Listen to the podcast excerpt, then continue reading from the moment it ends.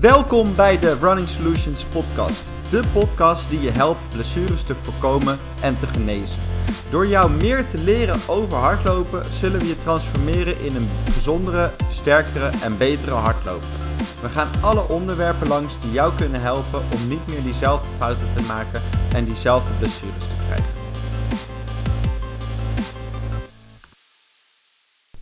De vierde podcast in de Running Solutions podcast serie.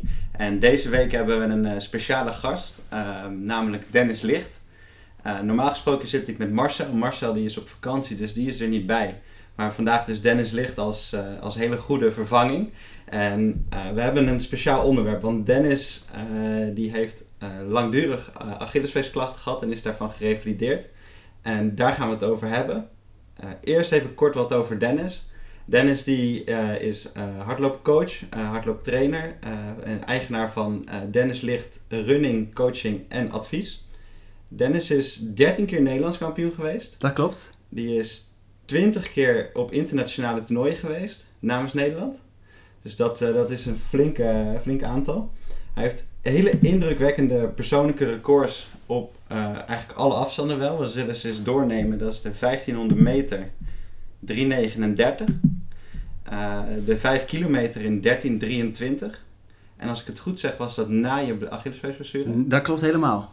Dan heb je de 10 kilometer 29, 24 gelopen. Ja, gewoon op een, door de winter, op een winterse dag. Niet het belangrijkste onderdeel waar ik aan meedeed. Maar... Ja, want jij was, jij was baanatleet hè? Absoluut, Dus dan is de weg is een beetje erbij. En de, erbij. op de atletiekbaan is de, de 5000 meter en de 1500 meter zijn je hoofdonderdelen geweest. Absoluut. In de periodisering hield ik daar heel erg rekening mee. Dus in de winter ook echt wintertraining doen. Uh, geen hoge verwachtingen. En dan met een heel goed uithoudingsvermogen steeds specifieker gaan trainen voor de baan. Ja, en je hebt nu uh, recent, uh, begreep ik, tijdens de corona-periode gewoon een marathon gelopen. Ja, ja gesoleerd. Uh, samen met iemand dan wel, een collega van mij op de fiets. Uh, die het drinken aanreikte. en uh, heb ik 2,23 gelopen en 24 seconden. Kijk. Zelf uitgezette route, toch nog ook wel wat klimmetjes erin. Ja. Maar op een uh, ja, mooie winterdag, op de dag dat de Rotterdam Marathon normaal gesproken zou georganiseerd worden, heb ik de marathon gelopen. Ja. En ja, dat was heel gaaf om te doen. Zonder carbon, dat zeg ik er even bij. Ja, jij, jij dus, loopt op Essex hè? Ik loop op Essex, maar Essex heeft inmiddels een nieuwe schoen, de Meta Racer. En uh, ja, dat is wel een fantastische schoen. Maar ik zou daar eigenlijk normaal gesproken op gelopen hebben. Uh, of op 1 maart in Tokio. Ja. En anderzijds op 5 april in Rotterdam. En uh, wij schatten in dat ik in een wedstrijdsetting nou, misschien wel met uh, vijf, zes keer in de week heb ik dan getraind, maar eigenlijk uh, ja. 214, 215 kon lopen. Kijk, maar goed, als kijk. alles, dat telt niet. Nee, maar dat gaat nog wel gebeuren dus. Nou, dat gaan we kijken. Ja. maar ik, ik hoor zo'n uh, zo'n twinkeling in je stem. Ik denk dat daar wel nog, nog een marathon van kan komen misschien. Misschien, ja. Dat, ja. met, met, die nieuwe carbonschoenen van Essex moet helemaal, helemaal hard gaan. hey, we gaan het over de Achillespees hebben vandaag. En misschien is het goed om eventjes toe te lichten waar, waar die zit. En uh, wat, wat, die, wat die spier nou eigenlijk, of die pees nou eigenlijk doet. En uh, voor de luisteraar, de Achillespees die, zit uh, tegen je hielbot aan. En die wordt gevormd vanuit je kuitspieren. En je kuitspieren noemen we de triceps surae. En dat staat eigenlijk voor een, een drie spieren die samenkomen in die Achillespees. Dus dat, dat is even belangrijk om te weten. Dus die kuitspieren lopen, lopen over in een Achillespees. En die hecht aan op je hielbot. Nou, daar kan je dus als loper geblesseerd aan raken. Uh, dus belangrijk, je hebt drie spieren. Je hebt de oppervlakkige kuitspier, die bestaat uit twee koppen. Dat is dus ook meteen twee spieren. En je hebt een dieper liggende kuitspier, de uh, soleus. soleus ja. ja. En, en dat is uh, de andere helft eigenlijk van je Achillespees. Dus ongeveer 50% van die pees bestaat uit die diepe kuit.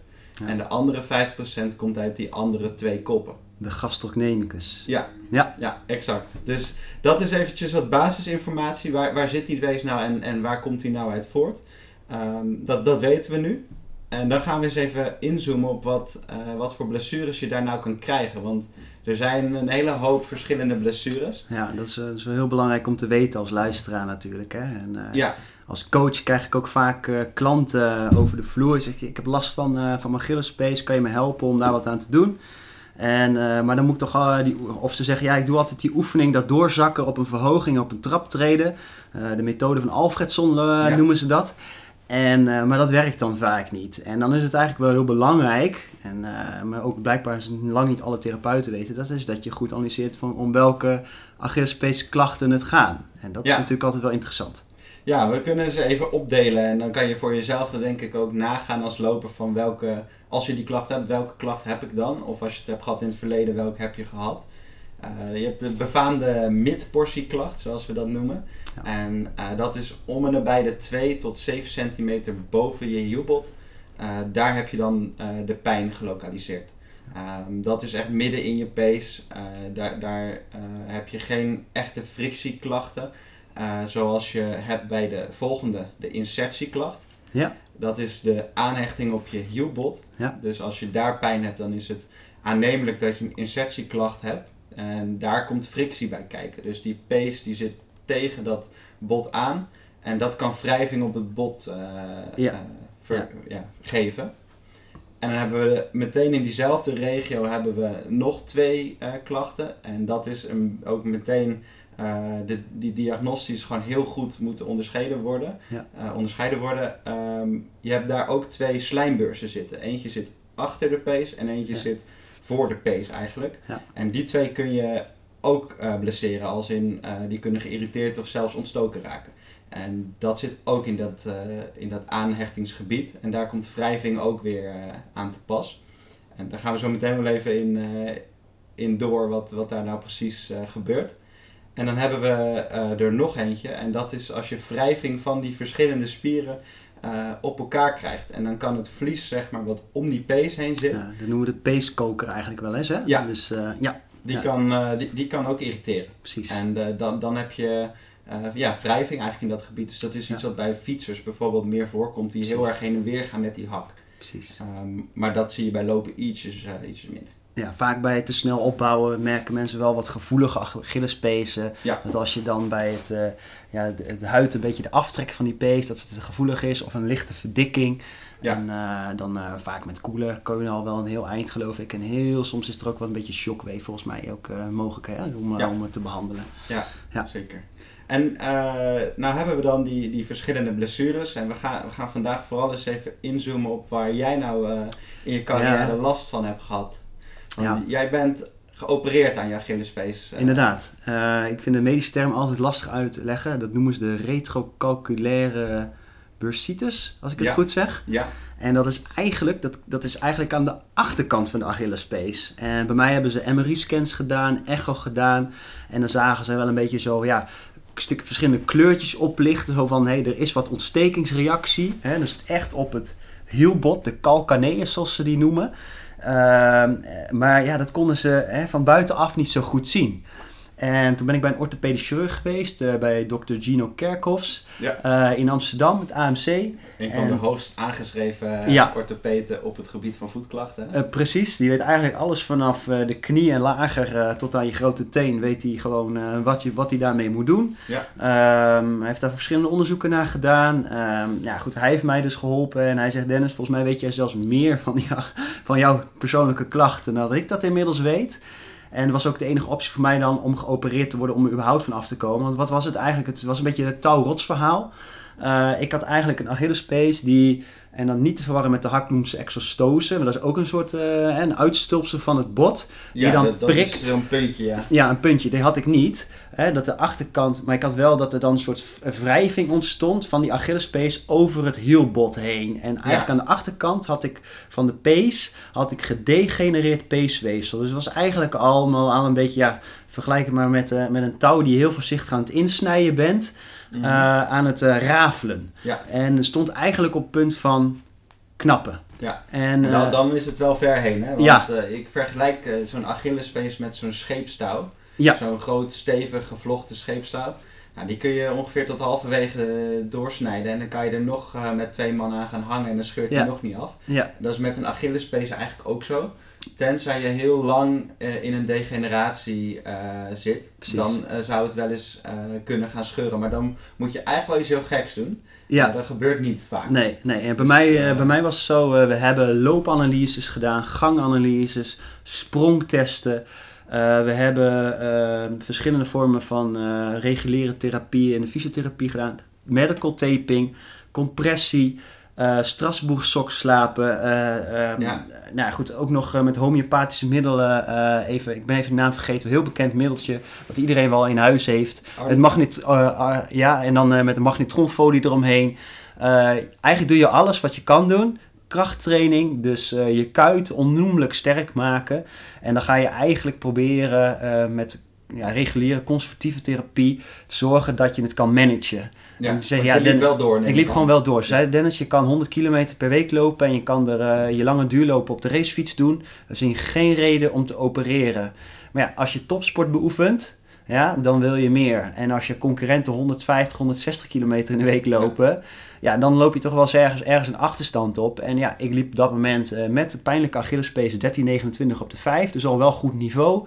Maar het kwam steeds terug. Het was een repenterende klacht, zoals ze dat zo mooi zeggen. Was het een beetje komen en gaan? Van komen en gaan. En vaak was het uh, als ik uh, dingen op spikes ging doen, hè, schoenen met een lage heel drop eigenlijk, zo mag je het ook wel zeggen, dan kreeg ik er last van. Ja. En kon dus eigenlijk met tapen en met veel therapeut, therapeutische behandelingen, het loshouden van de kuiten en een stukje krachttraining het kon ik het onder controle houden. Maar op een gegeven moment was het april 2013 en ik had er al drie jaar zo mee doorgetraind. Hè? En gewoon, oké, dat... En dat, dus ging, dat is eigenlijk 2010 is dat begonnen? 2010 is het begonnen met uh, door, uh, nou gewoon denk ik overbelasting. Ik deed steeplechase op dat moment, ben ik mee gestopt. Ja. Een zeer belastend onderdeel, hè? dus horden lopen.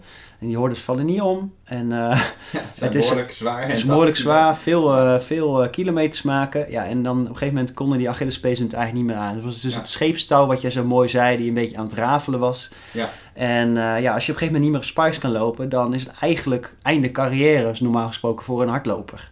Maar voor, voor een baanatleet uh, absoluut. Ja, ja, nou precies dat. En, uh, maar ik begon er ook last van te krijgen in heuvels uh, lopen. En met name, en dat is heel typerend voor deze klacht, trap aflopen. Ja, en dat is eigenlijk omdat je dan je teen op de grond zet, je krijgt rek op die kuit, je zakt dat verder door en dan voel je het. Eigenlijk wat je met die Alfredson-methode hebt, dat doorzakken op een verhoging. En dat maakt het eigenlijk alleen maar erger. Dus die oefeningen waren uitgesloten. En daar ben ik ook achter gekomen dat het heel belangrijk is om te weten als atleet, maar ook als coach.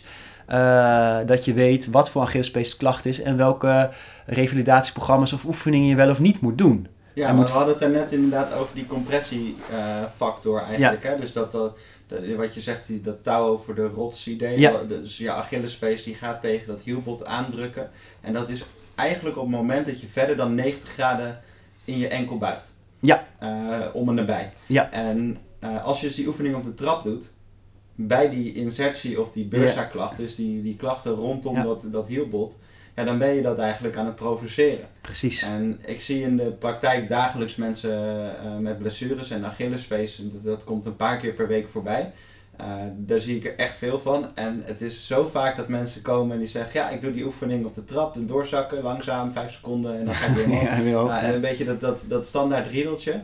En uh, ik ben nu eigenlijk er gewoon helemaal van afgestapt door gewoon rigoureus te zeggen: die oefening mag niemand meer doen. Nee. En doe maar gewoon op de grond, plat op de grond. Ja, precies. En uh, dan kom je nooit voorbij die 90 graden. Mooi. Want dat kleine stukje extra wat je daar pakt, dat neemt wel echt wel een, een, een aanzienlijk risico als je die insertieklacht hebt. Juist. En de winst voor die niet-insertie, dus die, die midportie die dus wat hoger zit, die, die is zo klein om dat extra stukje te, te halen dat ik eigenlijk gewoon heb besloten van nou dat ga ik gewoon nooit meer aan iemand meegeven. En ik ben eigenlijk gewoon een beetje tegen geworden. Ja. Ben, ben jij in je, in je revalidatie, want je zegt hè, je hebt er drie jaar gewoon mee getraind. Ja. Ben je er tegen aangelopen dat dat in het begin misschien de verkeerde adviezen zijn geweest? Uh, nee, omdat ik ook wel uh, in die periode al met mensen uh, of bij goede therapeuten terecht kwam, of er onder behandeling was, die dat ook uh, afkappen. En uh, ja. ook hier de therapeut met wie ik heel veel samenwerk, met Johan de Jong van Isokin.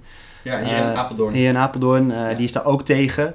Ja. Die is ook bewegingswetenschap, heeft ook veel met lopen zoals jij dat hebt. En, en ook een beetje dezelfde visie als, als therapeut. En nou ja, goed, ja, dus ik heb ook bij hem een revelatieprogramma gevolgd. En uh, ik wist al snel, omdat ik goed uh, wist uh, te benoemen wat voor klachten het was. Dat soort oefeningen moet je niet doen, want het provoceert inderdaad. En ja, met lopen krijg je natuurlijk ook wel een beetje die beweging. Als je heuvel op gaat lopen, krijg je natuurlijk veel meer die, die hoek die je ook gaat maken. Je gaat wat meer vooroverleunen. Ja, dus in, in, de, ja. in de heuvels trainen is dan eigenlijk ook voor niet heel handig. Nee, en, en in flexen van je voet, dat zorgt ook weer voor mij een knelling. Hè? Dus dat betekent dus, als het ware mijn tenen wegduwen.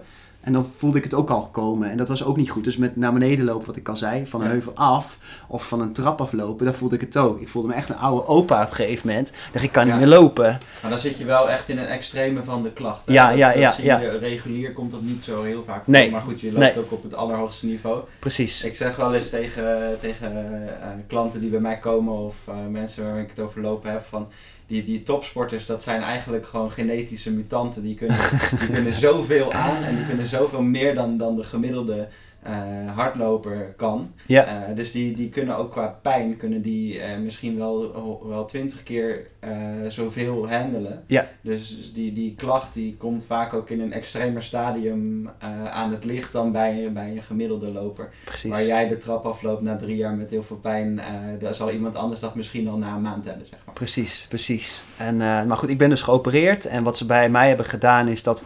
Wat ze eigenlijk maken ze hem nog verder stuk.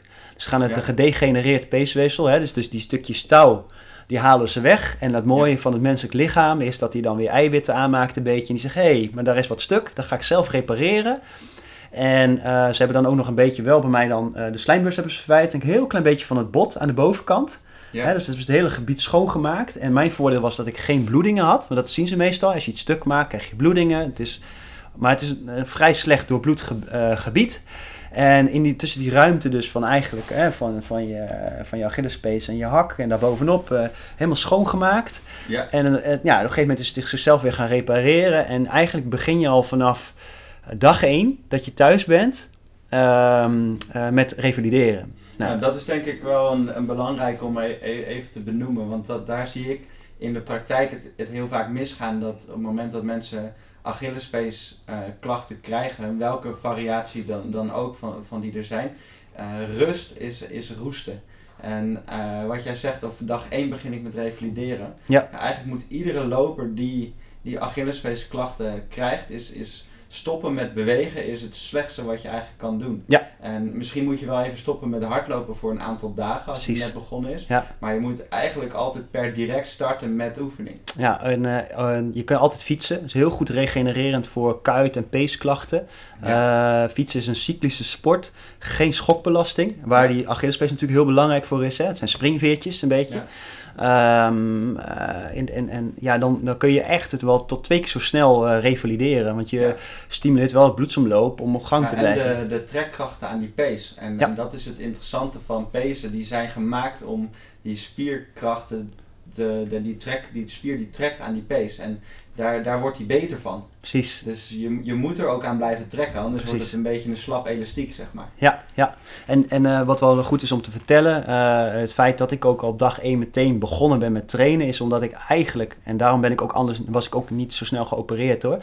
Eh, in die, die jaren daarvoor heb ik zoveel ervaring opgedaan met ja, revalideren eigenlijk steeds. En weet van wel, wat voor oefeningen ik zou moeten doen om het daarna direct goed op te kunnen pakken. Dus mijn Ja. lijf was echt topfit toen ik de operatie in ging. Eh, twee dagen van tevoren ben ik gestopt met trainen. Maar ik ging gewoon twee keer per dag fietsen, zwemmen, aquajoggen. Alles wat ik wel kon doen heb ik gedaan zodat ik daarna ook fit, niet alleen fit de operatie in ging, maar daarna ook gewoon de fit uitkom om uiteindelijk verder te gaan en eh, mijn revalidatieprogramma op te pakken zoals ik hem eigenlijk de operatie zeg maar in ben gegaan. Ja. Hè? En dus eh, ja, dus, dus kreeg ik dus ook daardoor, heb ik denk ik ook het succes vergroot van die operatie.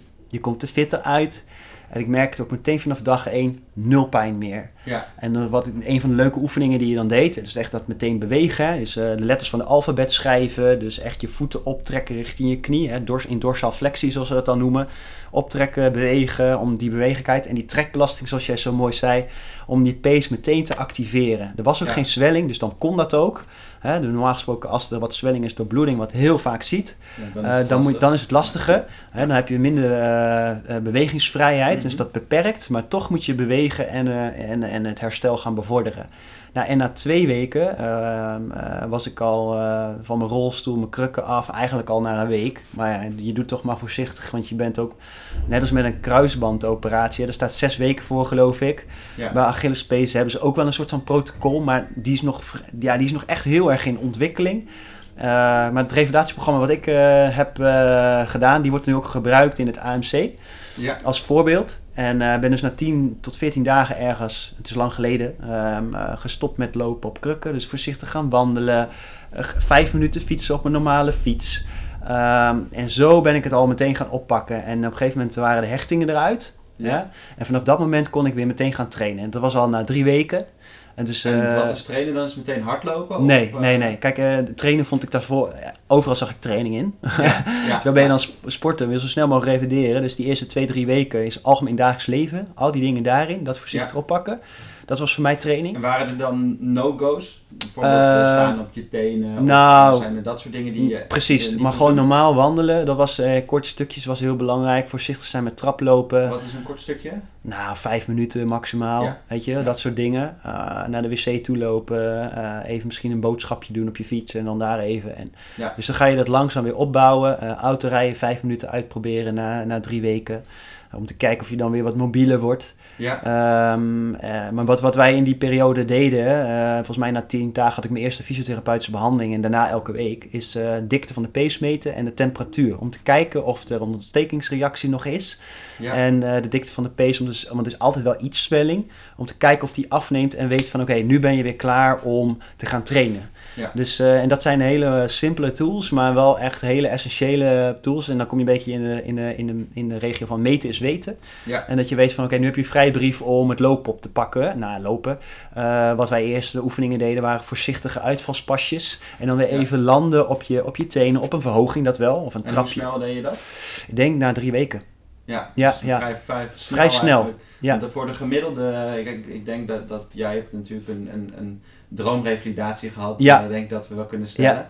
Voor de gemiddelde zal de loper zal dat ietsjes eh, complexer zijn. Ja, Eh, omdat ze niet op dat niveau acteren waar jij eh Ook. acteerde. en eh want ze- daar moeten we wel bij zeggen, eh, bij de klacht die ik heb gehad, was het ongeveer 50% kans dat ik weer volledig eh, terug zou komen. Of in ieder geval weer een uur zou kunnen hardlopen. Ik zeg, ja, daar doe ik het al voor. Of ik mijn topsportcarrière haal of, of niet. Ja, maar lopen is Eh, lopen. lopen is lopen en eh, ik wil gewoon van die pijn af. Ik voel mijn oude opa.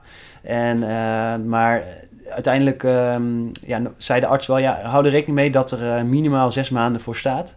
En Ja. ik zie maar heel weinig dat het sneller kon. Ik liep na zeven weken alweer. En zes maanden totale tijd? Zes, Zes maanden maanden totale tijd om weer tot lopen te komen, Ja. hardlopen. Ja? Bij mij was het dus na zeven weken, deed ik vijf keer 40 seconden Ja, eh, in het gezondheidscentrum waar ik nota bene nu werk. ja, Hardlopen. Eerst op een gewone loopband, want dat vind ik wel interessant om te zeggen, om te kijken hoe dat gaat.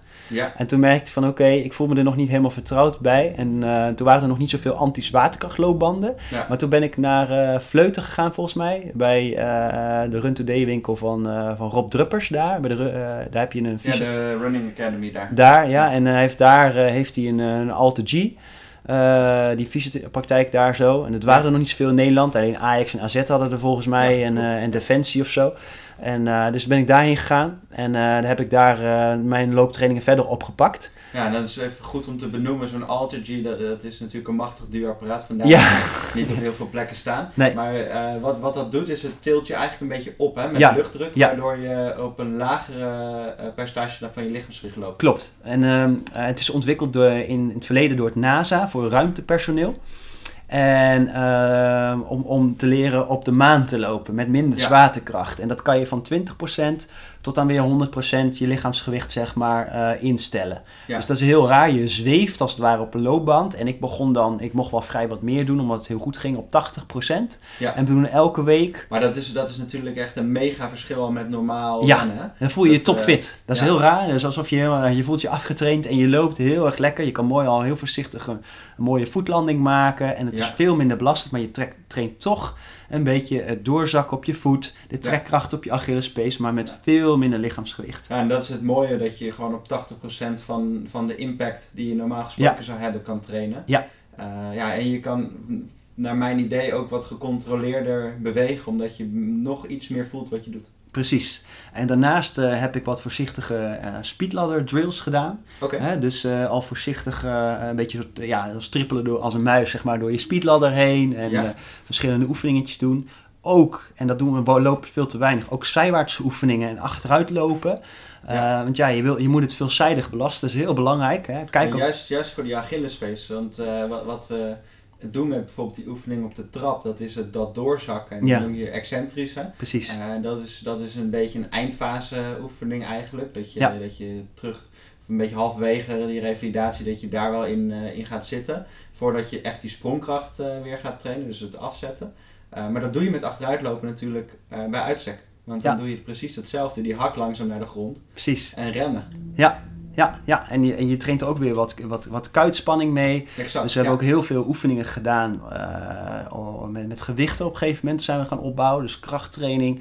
Eh nou had ik al een voorsprongetje daarmee opgebouwd in de, voor de operatie. Ik was al super sterk, mijn core was dik in orde. Want dat is Ja. een hele belangrijke voorwaarde, überhaupt voordat je geopereerd wordt. Mhm. Hè, hoe, hoe is het rondom je heupen? Je vorige podcast ging daar natuurlijk mooi zo over. Ja. Hè, die heupen die zijn echt essentieel, dat die super sterk zijn. Eh, de bilspieren eh, moeten dik in orde zijn voordat je ook richting de rest van het keten naar beneden Ja. wat aan gaat doen. Ja, als het bovenaan niet goed gaat, dan belast je beneden ook meer. En, Precies. Exact, Ja. ja. Dus ja, er is een hele hoop stapjes erin gemaakt. Eh, en eigenlijk ga je het een beetje de belasting opvoeren. Je gaat verschillende ingrediënten dus toevoegen in zo'n revalidatieperiode. En vanuit het zwembad ga je de kant op als het ware, ga je wandelen. En vanuit het, van het wandelen, snel wandelen, ga je joggen. En vanuit Ja. het joggen ga je speedladder oefeningen toevoegen, je krachttraining toevoegen. eh, ehm, ja, op de Alta G wat langere stukken lopen. Weet je, en zo op een gegeven moment ga je het, eh, ga je het, eh, ga je het opbouwen. En, eh, wat goed is om te weten, je hebt natuurlijk vijf tot zes keer je lichaamsgewicht op elk been. Ja. Een beetje afhankelijk van de snelheid die je ook loopt. Dan Mhm. wordt die krachten wat zwaarder en groter. Ja, en als jij al één minuutje rent en je maakt 180 passen per minuut...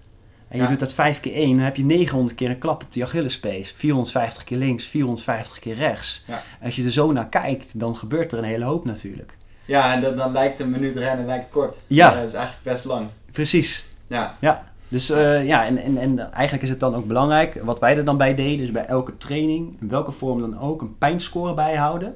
Van 0 tot 10. Ja. Van 10 is, eh, ik breek mijn pe- Achillespees weer af en 0, ik voel helemaal niks. Ja. En wij gingen er dan altijd een beetje uit van dat je een 2, heel soms een 3 mocht scoren.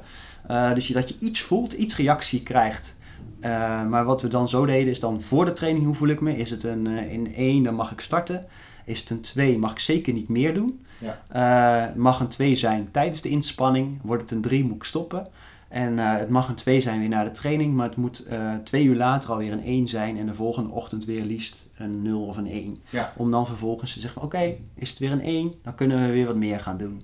En dat was eigenlijk, mijn logboek was op dat moment alleen maar een eh pijnscorelijst. En eh, Dat, dat meten van hoe reageert je lijf eigenlijk. Precies. Ja, En- wij, wij doen het in de praktijk ook heel veel. En, en dat is, het is denk ik voor, de, voor mensen heel belangrijk. Eh, na een operatie moet je dat in extreme denk ik doen. ja, Eh, omdat je dan, eh, ja, dan is het van groot belang dat je niet een stapje terug gaat zetten, zeg maar. Ehm, bij, bij reguliere revalidatie van die pace, eh, daar hou ik inderdaad ook die pijnscore aan tot een 3, soms een 4. Eh ligt een beetje aan welke locatie die pace klacht heeft. Maar wat ik altijd aanhoud is 24 uur daarna gewoon eh, weer terug naar wat het was. Ja. En eh, dat is na een operatie is dat korter. Dat is, dat is heel belangrijk dat je veel sneller nog herstelt. Ja. Eh, maar stel je voor je loopt drie keer per week een uurtje. En je hebt wat last van die pace daar in het midden van die pace, die 2 ce- tot 7 centimeter daarboven. Je mag best een beetje voelen tijdens lopen. precies. Maar zorg gewoon dat het niet erg wordt. Nee. En da- dat is voor, dat is voor, de, voor de luisteraar denk ik belangrijk om, om te beseffen van meten tijdens het lopen. Niet erger dan die 3 à 4, dat is echt wel die max. En na het lopen mag het niet erg erger, erger worden nog eh, dan, dan die 4. Maar het moet zeker binnen 24 uur weer zijn wat het was toen je begon. Dus als je begint met een 1, dan mag het best weer terug Ja. naar een 1. Maar het moet niet een 2, 3 zijn eh, tot 48 uur na het lopen. Ja, dat is wel goed. Hè? Soms eh, bij dit soort klachten, je, je bent eigenlijk een beetje aan het kijken tussen de belasting versus belastbaarheid. En je moet je lijf prikkelen. Hè? Dat, is, Ja. dat is het mooie van die pijnscore. Want training word je in essentie altijd slechter van. Maar door het herstel word je er weer beter van. Ja. En dat is de balans die je constant aan het zoeken bent. En als je drie keer in de week traint, dan is dat makkelijker dan als je, dus zoals ik, Ja. eh, je revalidatieprogramma gaat volgen. Maar dat je om de dag twee keer traint. Hè? Ja, ja en, zeker, dan dan, moet je- dan is die pijnscore veel verfijnder Precies. dan op het moment dat, je, dat je drie keer loopt. Precies. En dan heb je ook langer die tijd ertussen. Ja.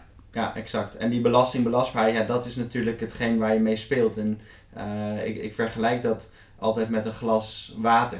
of een emmer water met, zo'n, met een kraantje aan de onderkant. Eh, mooi. en dan stel je voor je, je sport, dan wordt die emmer wordt gevuld met water.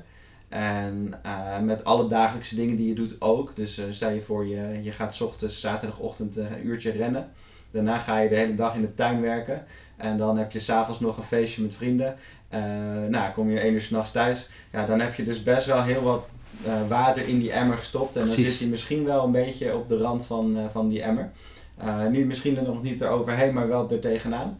Nou, dan ga je slapen, dan, dan gaat het kraantje onderaan open, gaat hij een beetje zakken. Maar dan denk je zondag van, nou, ik wil toch even rennen nog. Die lange duurloop. En dan, doe- dan doe je eventjes anderhalf uur bijvoorbeeld, Ja. of misschien wel twee uur.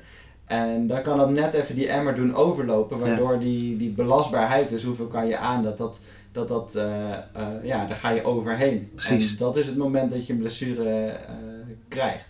En dat is bij een revalidatie ligt, ligt die, die capaciteit van die emmer, die, die is in plaats van 10 liter misschien maar een halve liter. Ja. En eh, dan moet je net onder die halve liter zitten en dan wordt die emmer als het ware groter. Ja, Dat ja. is een beetje het idee. Nou, een heel mooie, mooie metafoor. Ik, ik, ik noem het altijd ondertrainen.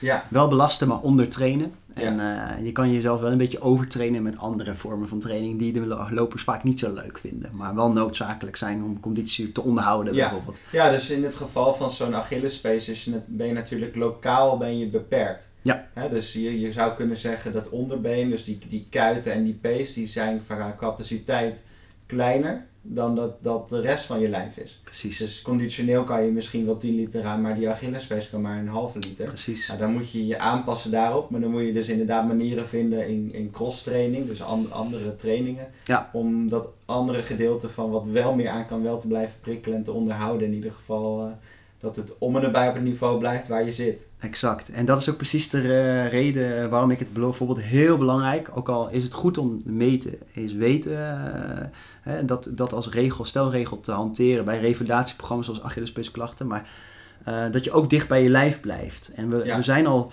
eh, zo gefocust op, maar mijn hartslagmeter zegt dit.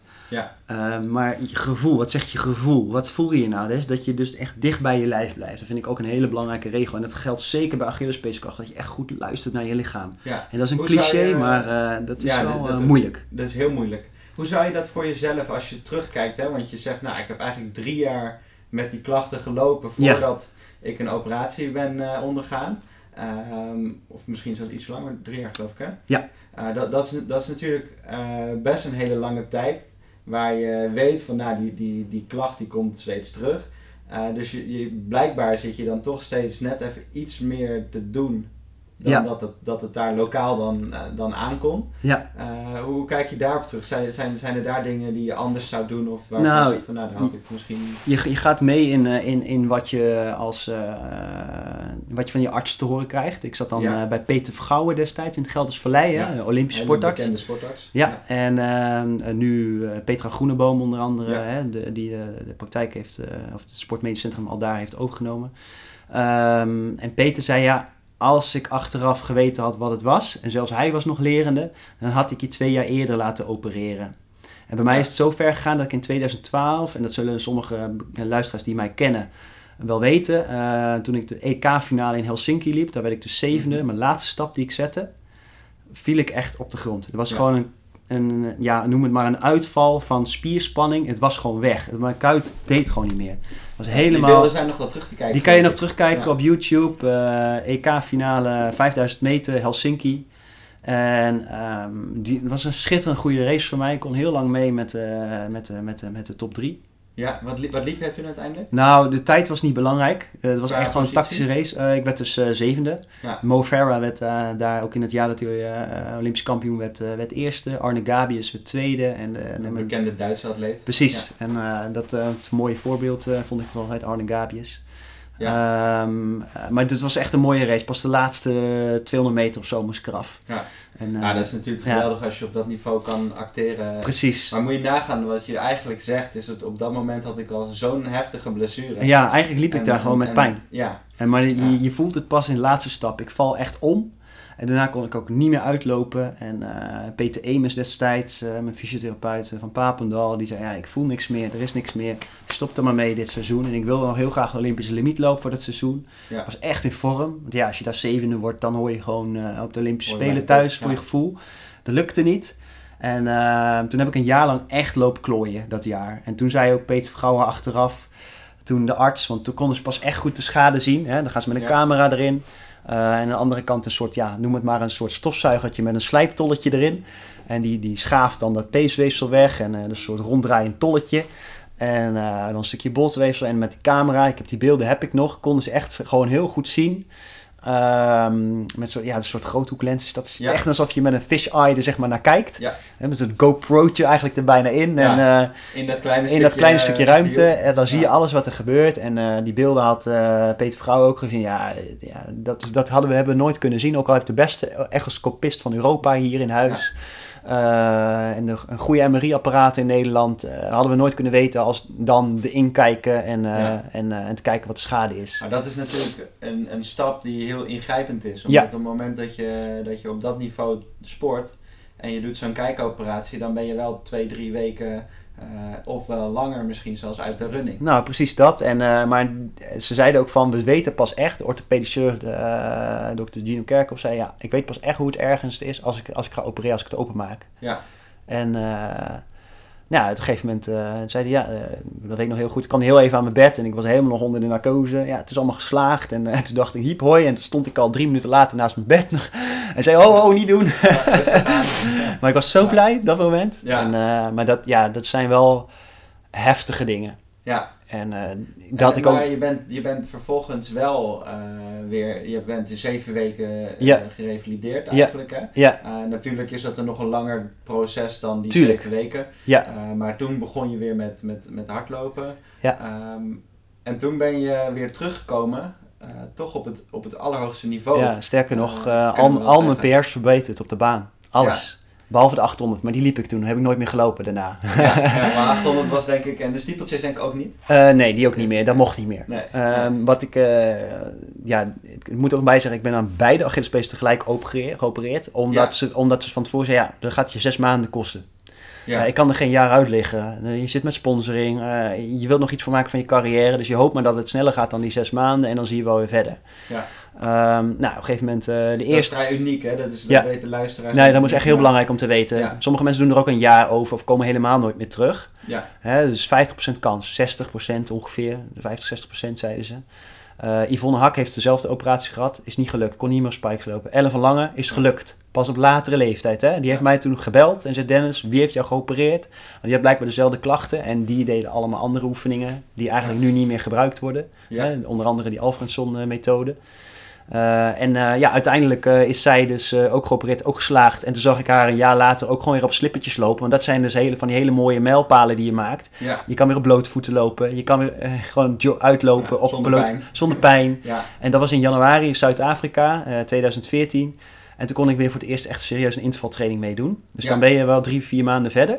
Want toen kon ik echt met een groep uh, 6 tot 8 keer duizend meedoen met uh, in, in, uh, op hoogte stage ook nog uh, rond de 310 per kilometer. Toen dacht ik, ja oké, nu ja. ben ik er echt weer. Ja, ja dat en, zijn serieuze tijden. Dat zijn weer serieuze tijden. Dus 19 kilometer puur gewoon weer zonder problemen op hoogte, 1400 meter hoogte gewoon lopen.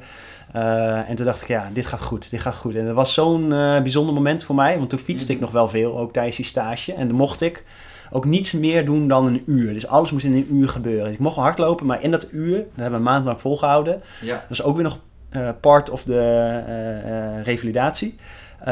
snelheid verhogen, mm-hmm. intervaltraining toevoegen. Hè? Dus ja. eerst opgebouwd naar een duurloop van een uur en daarna de intervaltrainingen daarin doen. Dus ook weer hele slimme keuzes zijn gemaakt. Wilde ik meer doen, ging ik mijn uh, zoals ik eigenlijk ook voor de operatie deed. Fietsen, fietsen, fietsen om mijn duurvermogen ja. te verbeteren.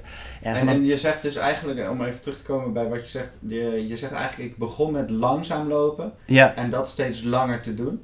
Ja. En daarna ben je pas harder gaan lopen. Jawel, ja zeker. Alleen ook de snellere dingen was kort en vlug. Dus, uh, dus voetenwerk en dat soort dingen, weet je. Dus voorzichtig een minuutje, of uh, nou, een minuutje nog niet eens, maar 10, 20 seconden, zeg maar. Uh, even snel door een speedladder heen. En, ja. dus dat nog, was eerder in je revalidatie? Dat was eerder al in mijn revalidatie. Maar echt na drie, vier maanden ging ik dus echt wel wat meer doen. Hè. Dus ja. voorzichtig, dan begin je ook eens een keer met honderdjes versnellen. Weet je wel? Dus zo ga je het rustig opbouwen in je warming-up met loopscholing. En zo pak je overal stapjes om weer in een normale setting te kunnen trainen. En maar meten, hoe reageert het? En dan reageert het. Ja. Onder, eh, gewoon goed blijven luisteren naar je lijf. En uh, dat kan een horloge je never nooit vertellen.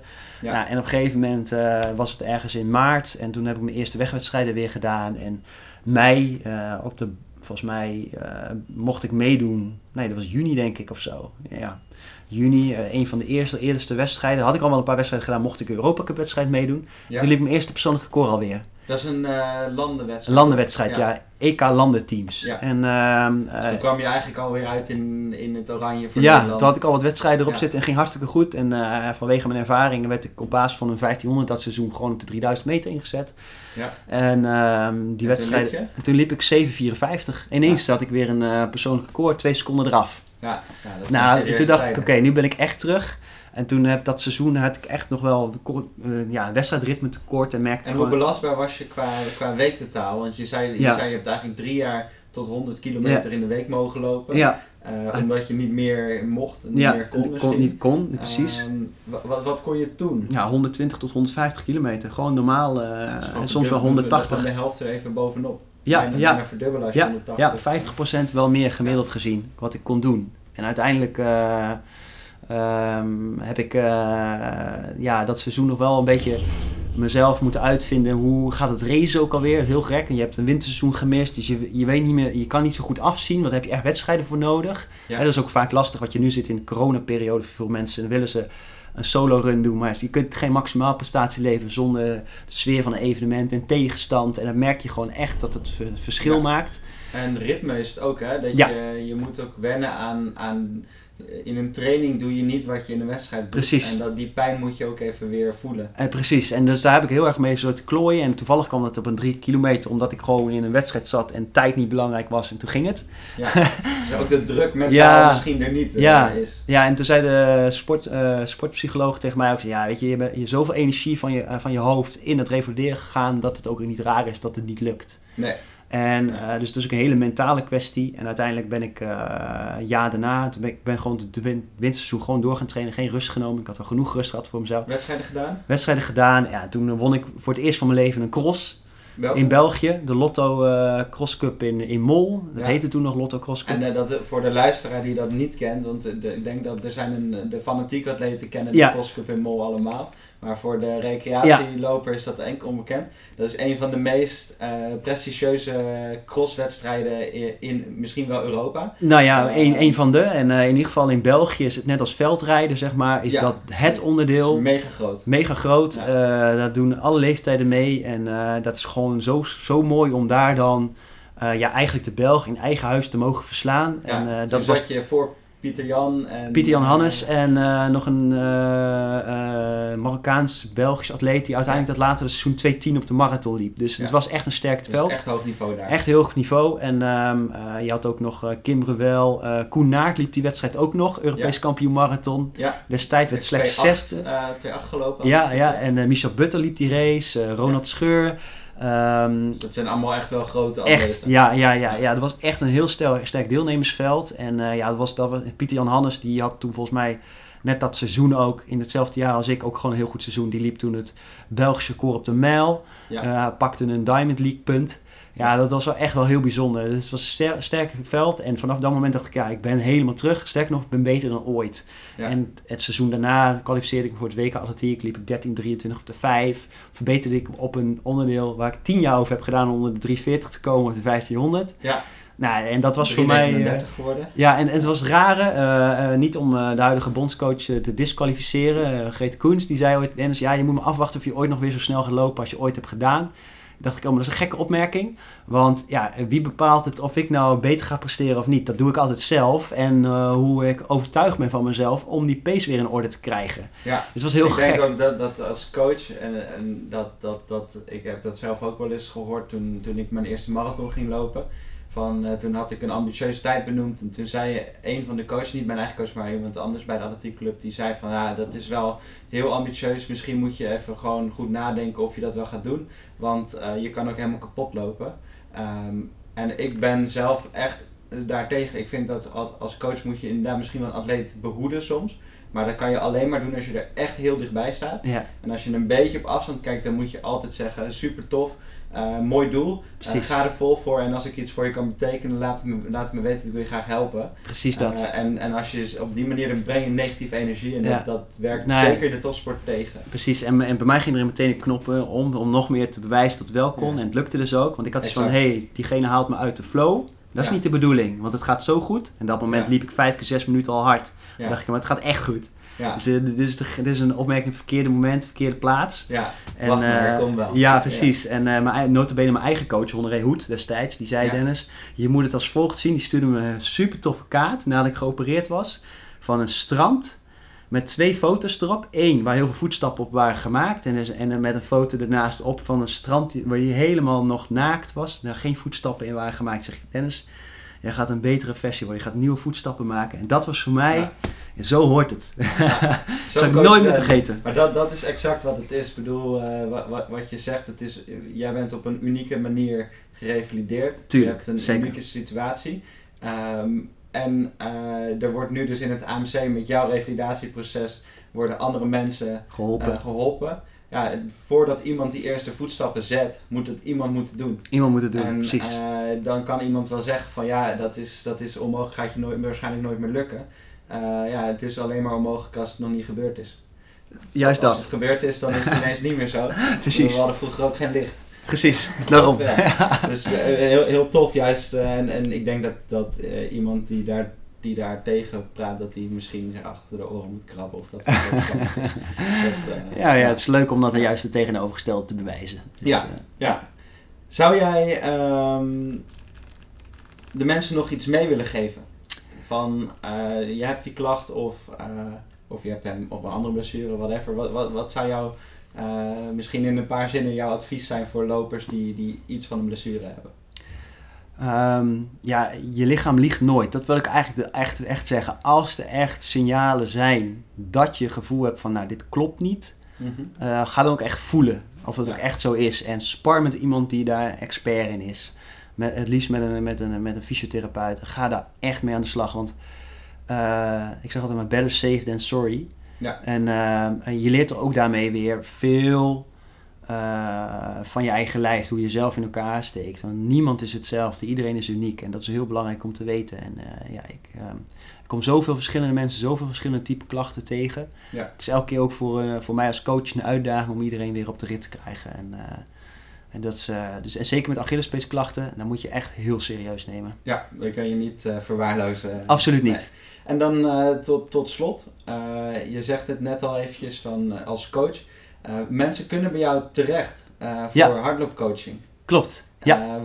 misschien leuk om, om, om even kort te benoemen van wat, houdt het, wat houdt het in en wanneer ja. moet iemand nu bedenken van ik ga Dennis even een mailtje sturen. Ja, nou ja, als mensen echt steeds maar het, tegen dezelfde blessures aanlopen bijvoorbeeld, dan kunnen ze bij mij terecht om dan toch eens eventjes vanuit een helikopterview met een, met een collega van mij daarnaar te kijken. Dan een screening samen te doen. Dat is hier in Apeldoorn? Hier in Apeldoorn. Ja. ik heb geen kant-en-klaar aanbod, dus ik, ik verkoop geen marathonschema's en dat is het. Nee, ik werk echt op maat. Dus echt één op één personal training. Uh, ik geef krachttraining en dat soort dingen. Dus daar kunnen ze echt voor terecht. Helemaal gericht op het lopen. Ja. En uh, ja, dus, dus, dus we kijken, ik kijk naar die persoon. Wat heeft iemand nodig? Wat zijn de wensen en behoeften? En daar stemmen we ons programma op af. En waar kunnen ze die informatie vinden? Op mijn website dennislicht.nl Kijk, nou, dan gaan, ze, dan gaan de klanten, of de luisteraars, gaan daar waarschijnlijk uh, nu massaal op kijken. en dan hoop ik dat, dat uh, op basis van jouw verhaal, dat, dat ze geïnspireerd zijn. En, en ja, mochten ze blessures hebben, dan kunnen ze hier uh, Ja. bij uitstek terecht. Ook als ze Eh, fit zijn, ook, helemaal prima zijn, ja. natuurlijk. Niet alleen Ja. blessures. Hè. En dat is nog mooier als je met fitte mensen nog een stapje beter maakt. Nou ja, precies. Hè. Of je nou eh 8 km per uur rent of 20 km per uur, dat maakt me allemaal niet uit. Hè. Eh, wat je motivatie ook is, eh, ik vind het fantastisch om met, met iedereen te werken. Ik werk met jonge talenten, maar ook mensen die honderd willen worden en alles tussen. Dus, ja. dus is leuk. Dat, dat is geweldig. Dan sluiten we hem, uh, hem hierbij sluiten we hem af. hartstikke bedankt in ieder geval voor je tijd. En ja, misschien dat we nog wel een keer een vervolg hierop kunnen doen. Zou zeker leuk zijn, absoluut. Bedankt voor het luisteren naar de Running Solutions podcast. Heb je vragen naar aanleiding van deze podcast of zijn er onderwerpen die jij graag besproken zou hebben in de toekomstige podcast? Laat het ons dan vooral weten.